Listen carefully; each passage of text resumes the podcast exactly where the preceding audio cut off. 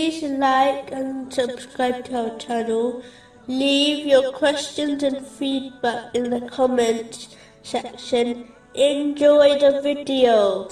Continuing from the last podcast, which was discussing chapter 33, verses 67 and 68.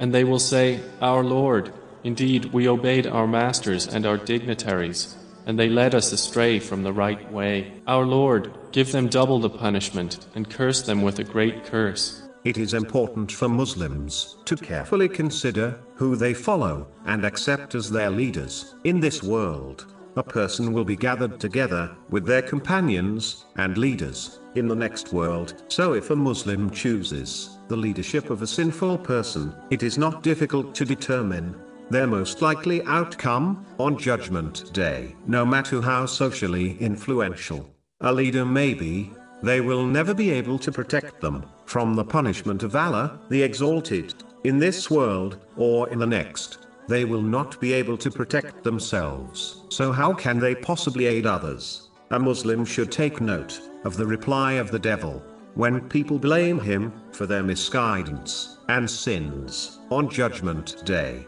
Chapter 14, verse 22. But I had no authority over you except that I invited you, and you responded to me. So do not blame me, but blame yourselves.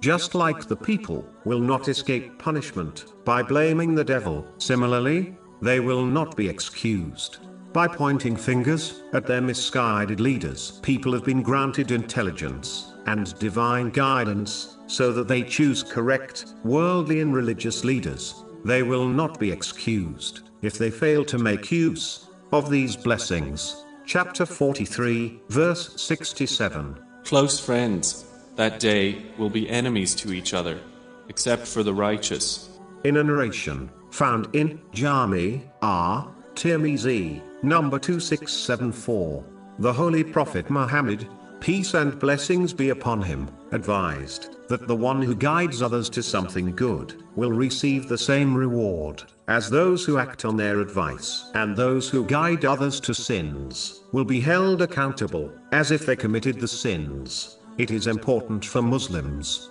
to be careful when advising and guiding others. A Muslim should only advise others in matters of good so that they gain reward from it, and avoid advising others to disobey Allah, the Exalted. A person will not escape punishment on Judgment Day by simply claiming they are only invited others towards sins, even if they did not commit the sins themselves. Allah, the Exalted, will hold both the guide and the follower accountable for their actions. Muslims should therefore only advise others to do the things they would do themselves.